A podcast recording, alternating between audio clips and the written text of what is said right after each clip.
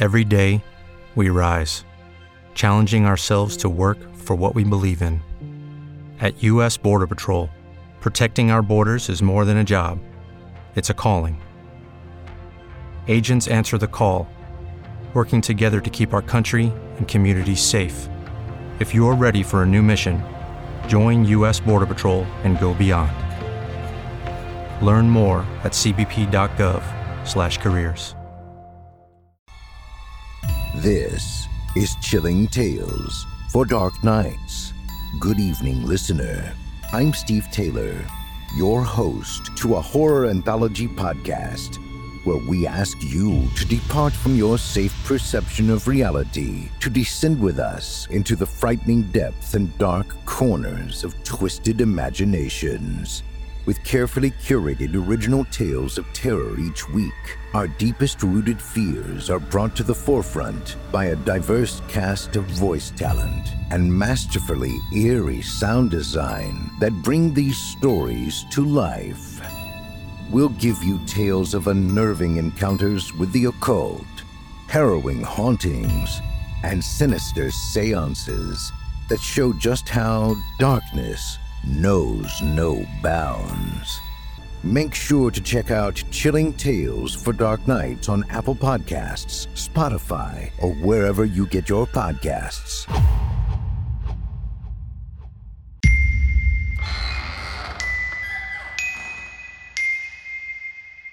While hanging out in the desert, Aaron, his friend, and his sister had a mysterious encounter that you might be able to help identify. Stories of these beings might be hard to believe until, like me, you start hearing similar stories from people who don't know each other. In this case, three people witnessed the same thing. My name is Edwin, and here is Aaron's true scary story.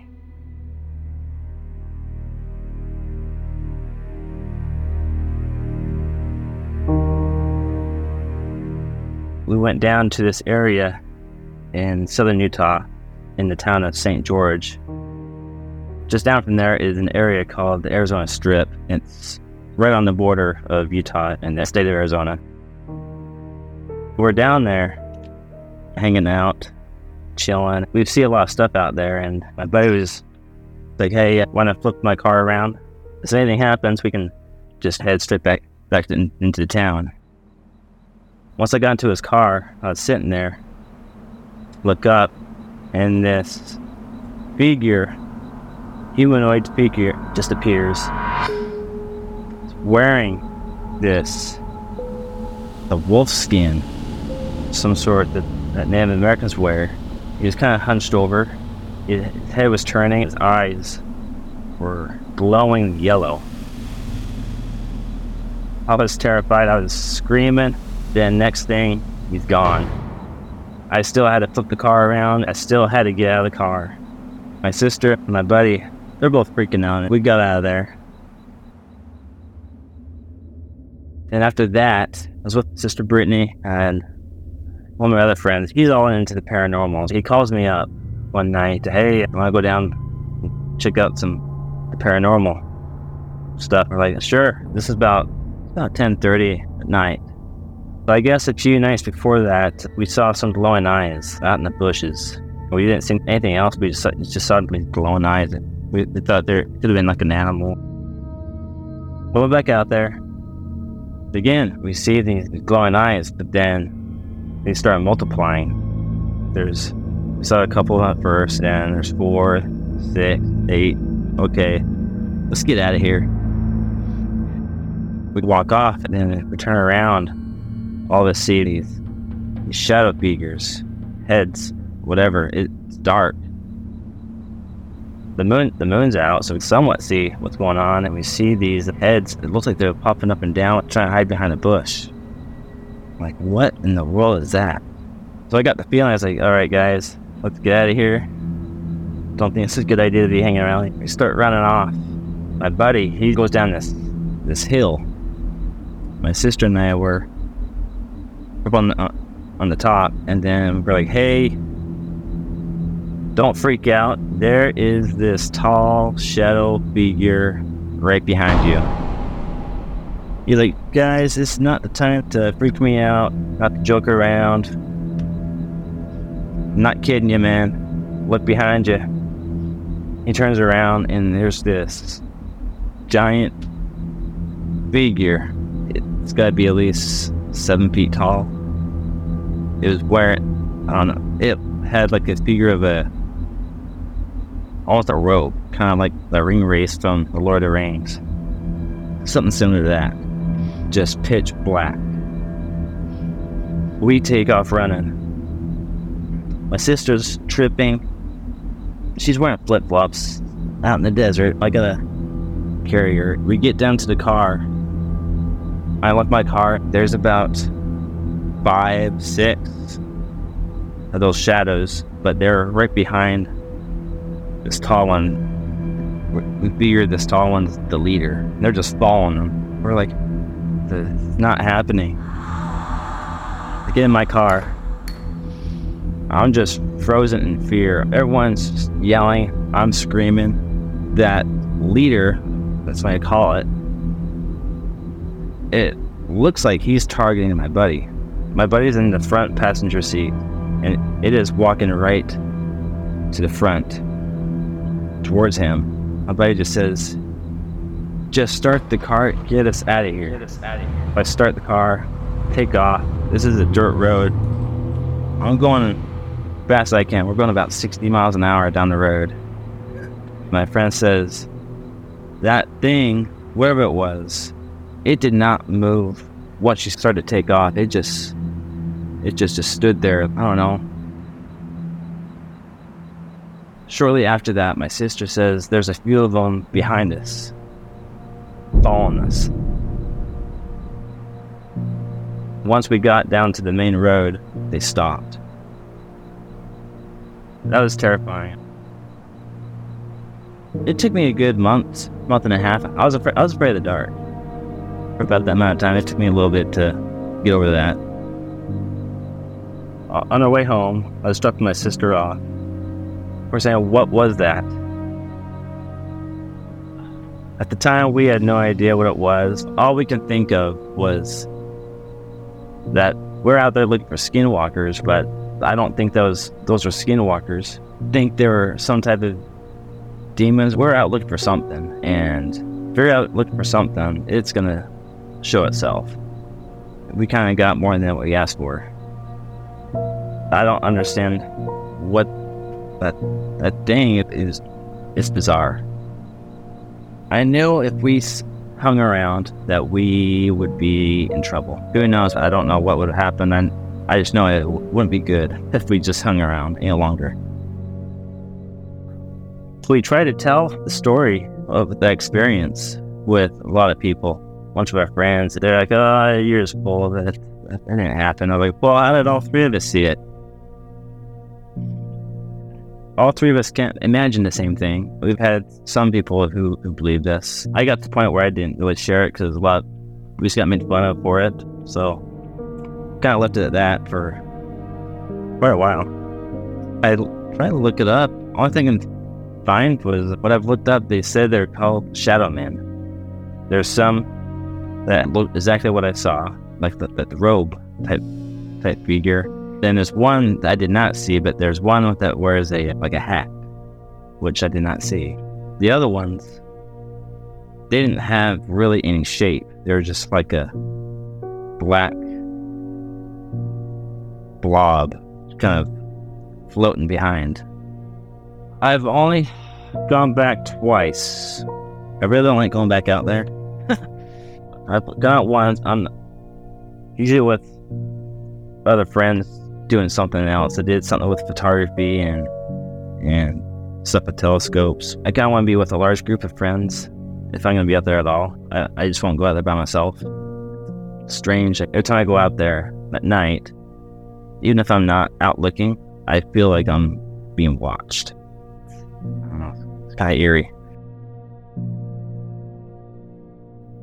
Like us, people interested in the paranormal, Aaron explores other areas, starting with the ghost town. His story continues right after this.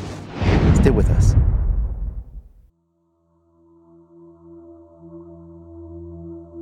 in summer of 2007, I found out about this ghost town just outside of Zion National Park in Utah.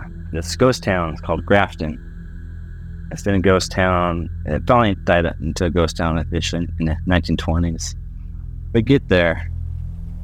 We've been there a few times. So we're checking out the cemetery. The cemetery, it is the definition of a Western cemetery. It's got old headstones, sandstone headstones.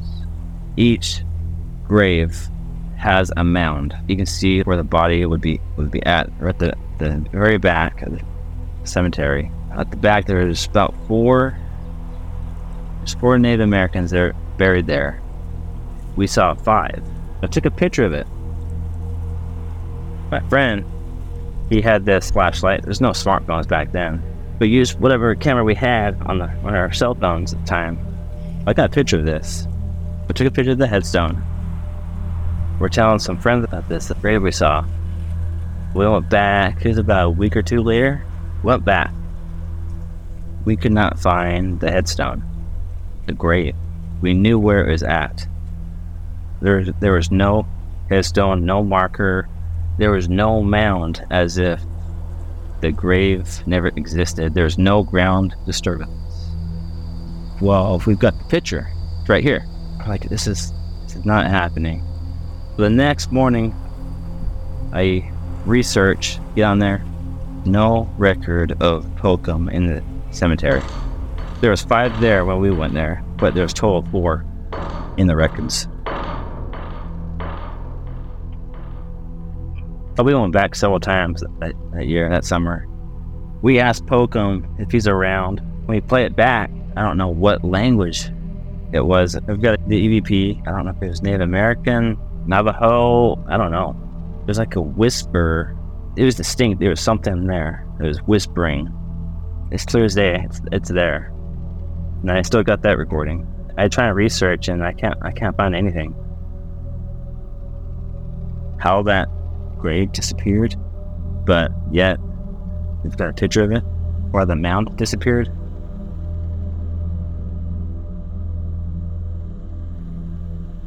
There's a couple things that happened at Grafton. We had a big old group of this one this one time. We're down there, about ten of us. We're walking out in the fields out past the town of Grafton. We stop. We see this. It, was white. It looked like a little kid just standing there. They're pretty far away. It was about 500 yards, maybe a little closer. We saw this object just standing there. We watching it for about 30 seconds. All of a sudden, the object starts getting dimmer and dimmer until eventually it disappears. We're asking everybody, did y'all see that one? And we saw it. I did a bunch, bunch of research on that. I think it could have been one spirit of one of the girls. Two girls were swinging on a set. It was around the 1880s. They're on a swing set. The top log collapsed, fell apart, landed on top. Two girls and killed them, crushed them, killed them instantly. There's tales of two girls. Their spirits wander around at night. We're kind of thinking that was one of the spirits of one of the girls that we saw out there. We were in this other house. We got into one of the one of the houses out there, and we go one by one in, into the attic. Start going. We hear this sound like a piece of wood getting thrown across the, the room. What in the world was that? And one of our friends that was with us, she just freaked out just to begin with. Uh, out there, one of the other friends like, "Hey, oh, that was me. I bumped into into, into some wood. Some wood tipped over." She and she's like, "Oh, okay, whatever." Afterwards, he me, he says, "That wasn't me. There's no wood. I came from the other room." you kidding me? I was like, that that place is has a lot of activity. It's usually at night. I've been there more at nighttime than I have in the daytime. It's scary. A lot of them are just old settlers from that from that time. Just I don't know, just kind of hanging out. I don't, I don't think they're meaning to scare anyone. They're just appearing. It's our human nature to be curious. Sometimes we get more we ask for. My same buddy, we went out to this cemetery in southern Utah. Went there at night. It's closed off at night. We ended up jumping the fence. You had to walk a little bit before you actually made it into the cemetery. We started going. We didn't quite make it in all the way.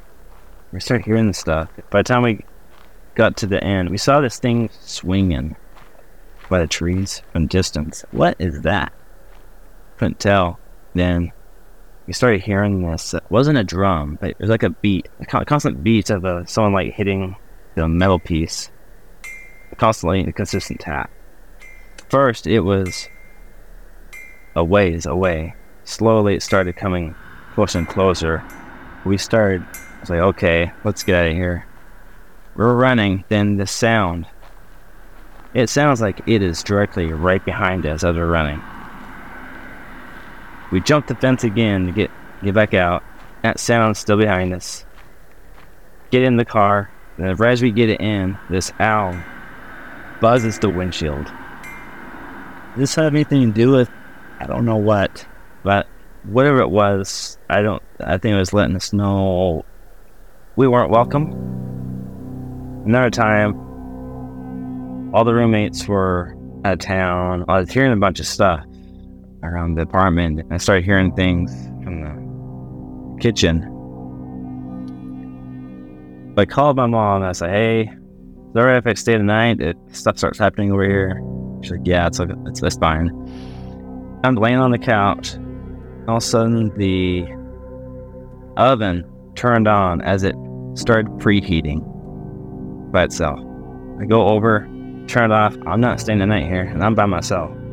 I packed up some stuff for the just for the night and headed over. Well, I think whatever whatever was over at Grafton followed me to my home. I didn't really experienced really much to that. I kind of want to do it again. But I don't know what I want to find this time or what I'll bring home with me.